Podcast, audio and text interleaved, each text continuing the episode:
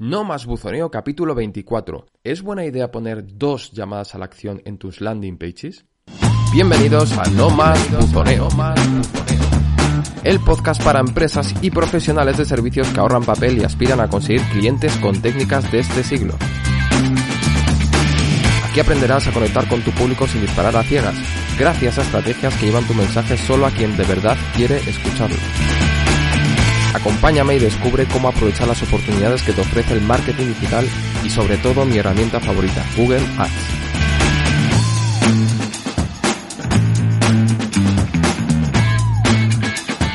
Muy buenas compañeros, ¿qué tal estáis? Si me estáis escuchando por primera vez, me presento. Soy Juan Pablo, especialista en Google Ads para prestadores de servicios y la persona que hay detrás del micrófono en este podcast.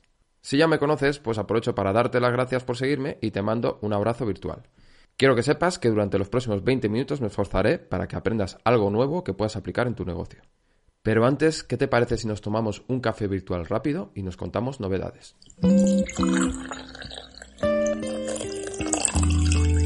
Bueno, antes de nada y empezar con otros asuntos, feliz 2021 y espero por favor que esta frase tenga significado y que realmente sea un año bueno para todos porque hemos pasado un 2020 seguramente nefasto en muchos terrenos, puede también que lo profesional, y necesitamos ver la luz este año, que las cosas vuelvan a la normalidad, que nuestros negocios empiecen a tener un poquito más de seguridad en el horizonte.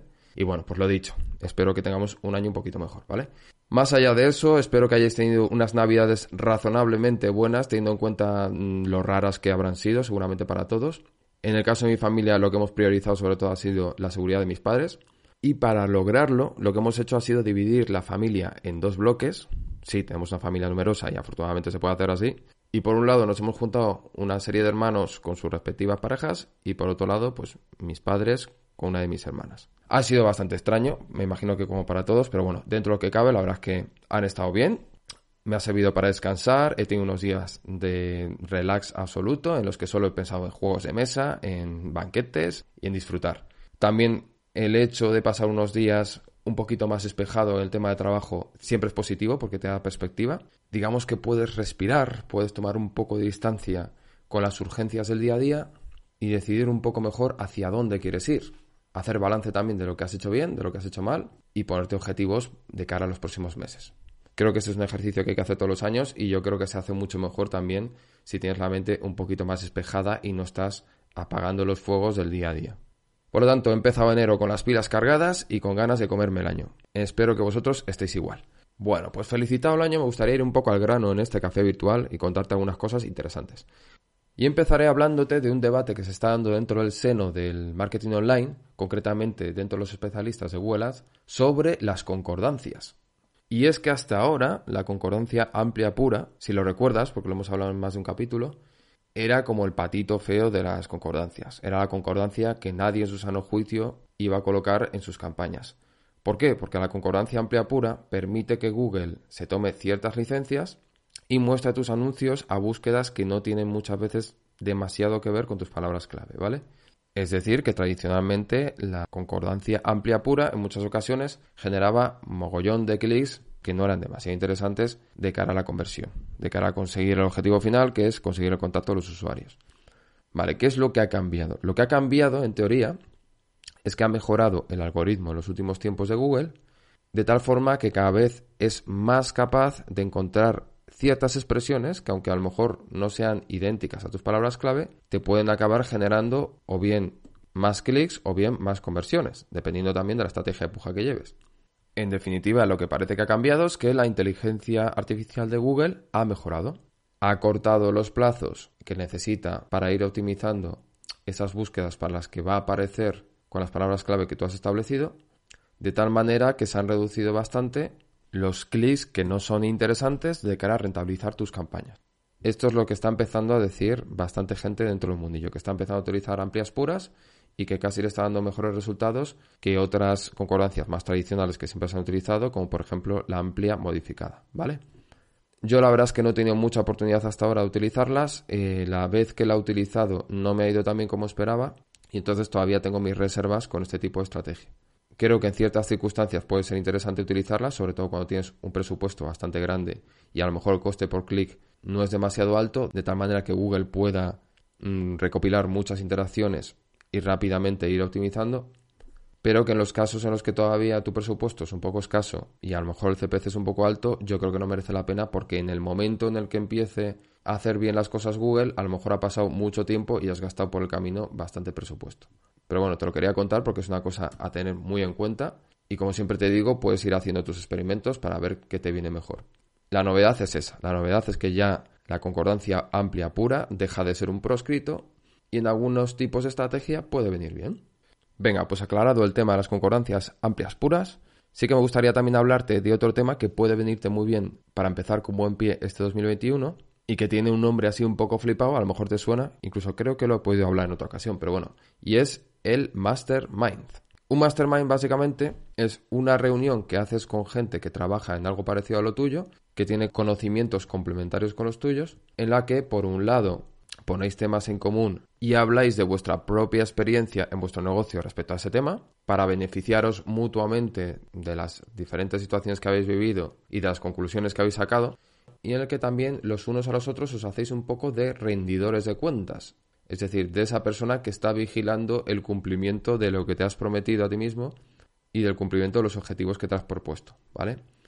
Porque todos nos perdonamos muy fácilmente, mm, todos nos olvidamos bastante rápido a veces también de las cosas que, que nos hemos propuesto y siempre está bien que haya una persona que nos llamamos nosotros que también vaya vigilando el cumplimiento de lo que hemos dicho.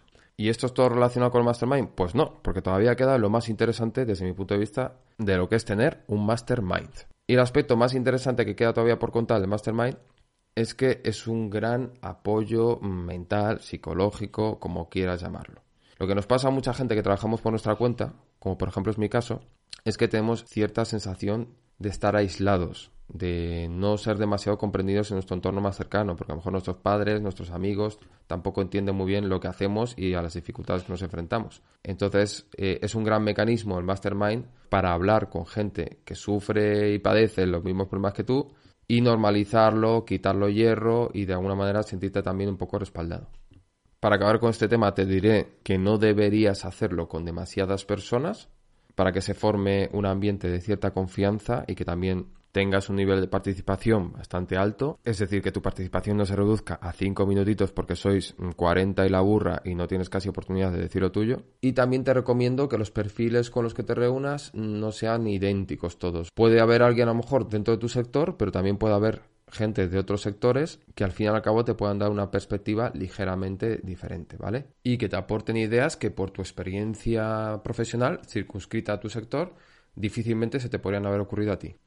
Al final, si te das cuenta, es una forma estupenda de encontrar el apoyo de los compañeros que te faltan y encontrar también una manera, digamos, de asesorarte que al fin y al cabo es gratuita.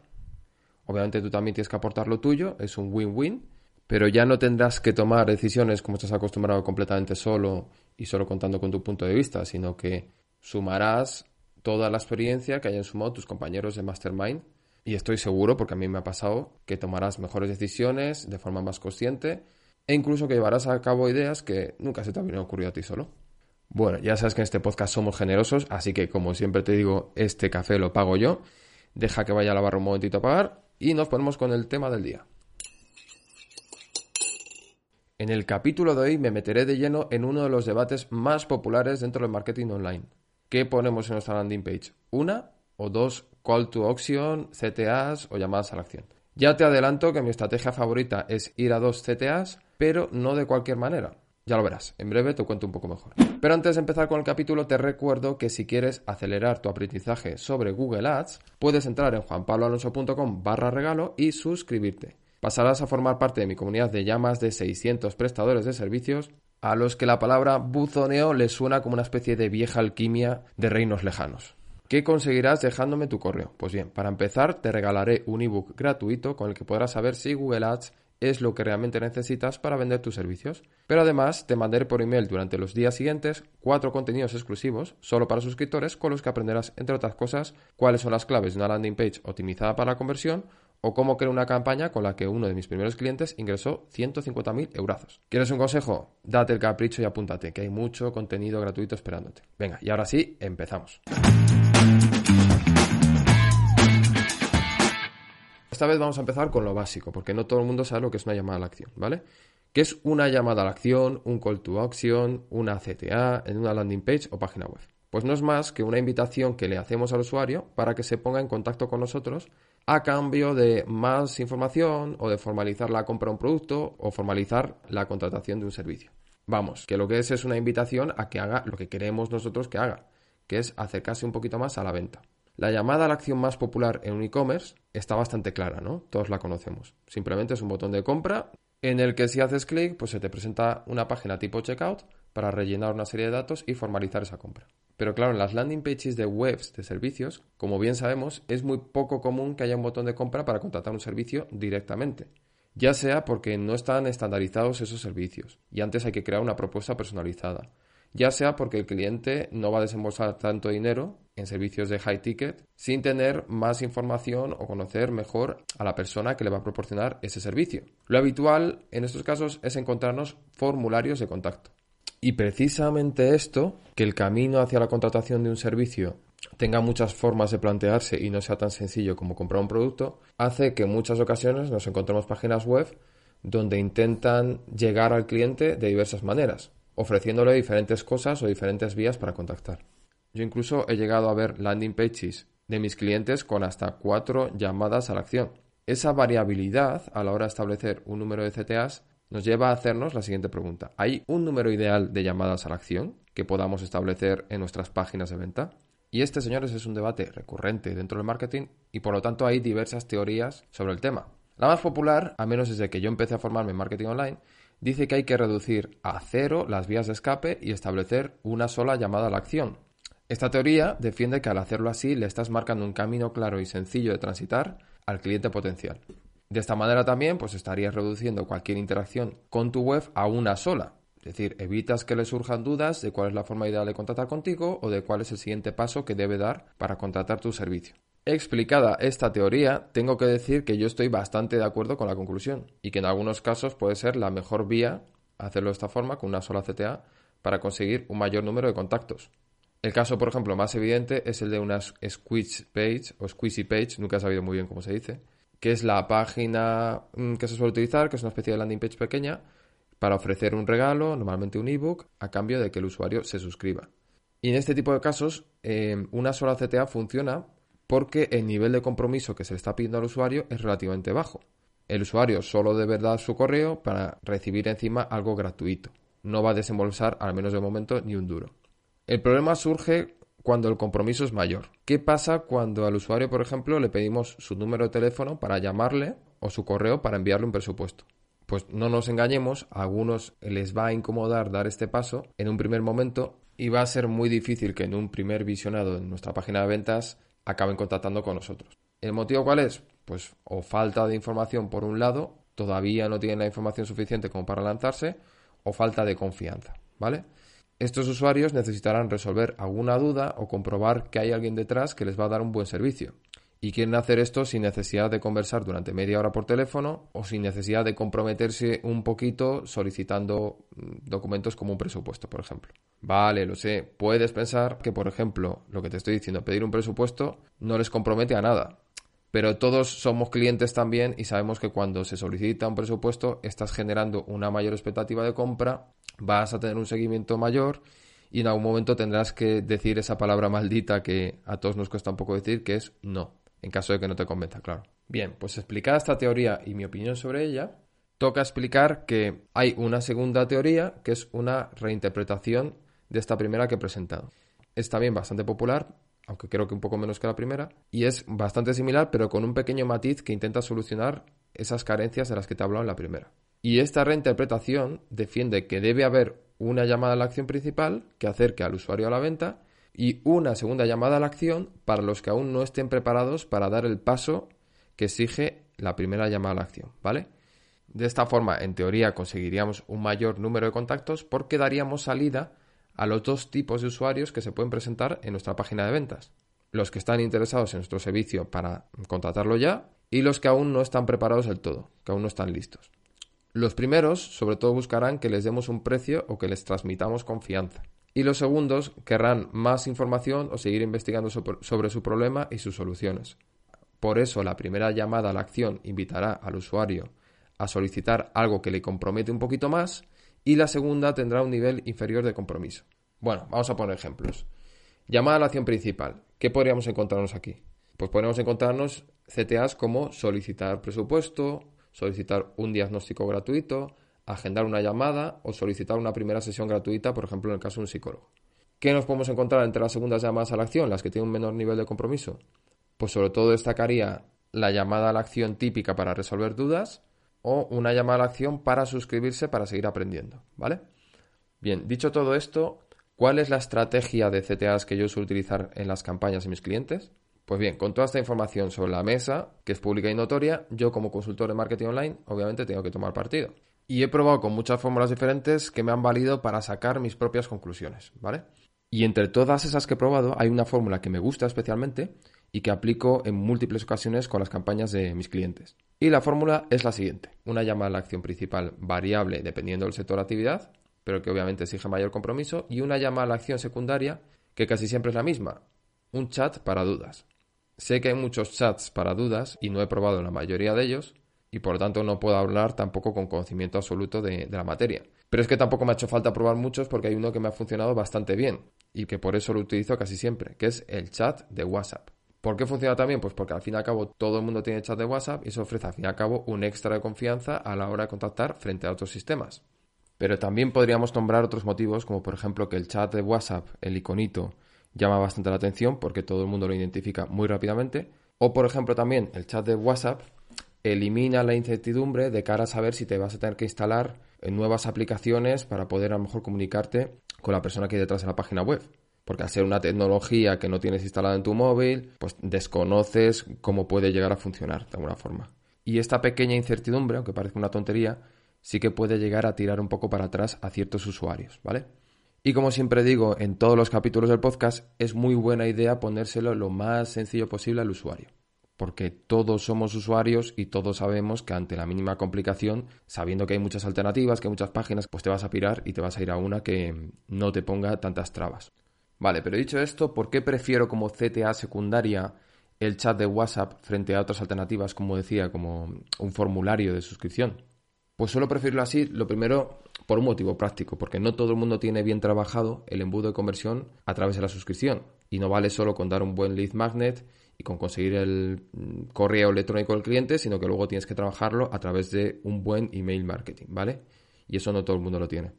Y lo segundo es que el chat de WhatsApp se suele ajustar mejor a las campañas de Google Ads que tienen carácter transaccional, es decir, cuyo objetivo es eh, la contratación del servicio.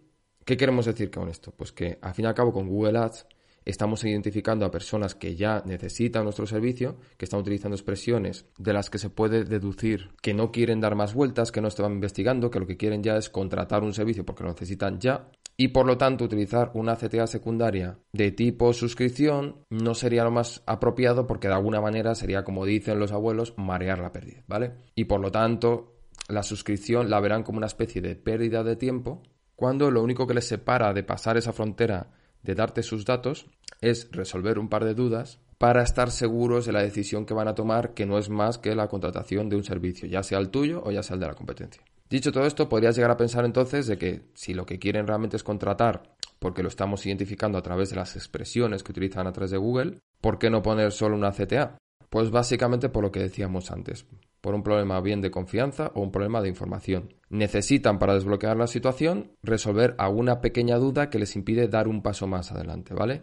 No tienen claro alguna parte del proceso, no tienen clara tu diferenciación y quieren ahondar en el tema, o simplemente lo que quieren ver, como decíamos antes, es que hay una persona detrás que les va a atender bien y que está atento a cualquier duda que tenga o a cualquier cuestión que quiera resolver, ¿vale? Bueno, y para terminar con este tema, y que puedas visualizar un poco todo lo que estamos contando, te voy a contar un par de ejemplos que he hecho con un par de clientes para ir aterrizando todos estos conceptos de los que hemos hablado durante el podcast.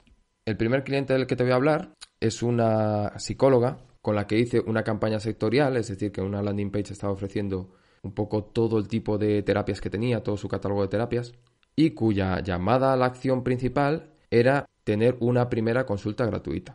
Vale, que esto ya sabéis que es muy habitual dentro del mundo de la psicología y que suele funcionar bastante bien. Por lo tanto, teníamos esta CTA principal de solicitar una consulta gratuita y como segunda llamada a la acción teníamos el iconito a la derecha de WhatsApp con un bocadillito que saltaba por defecto donde ponía resuelve tus dudas aquí.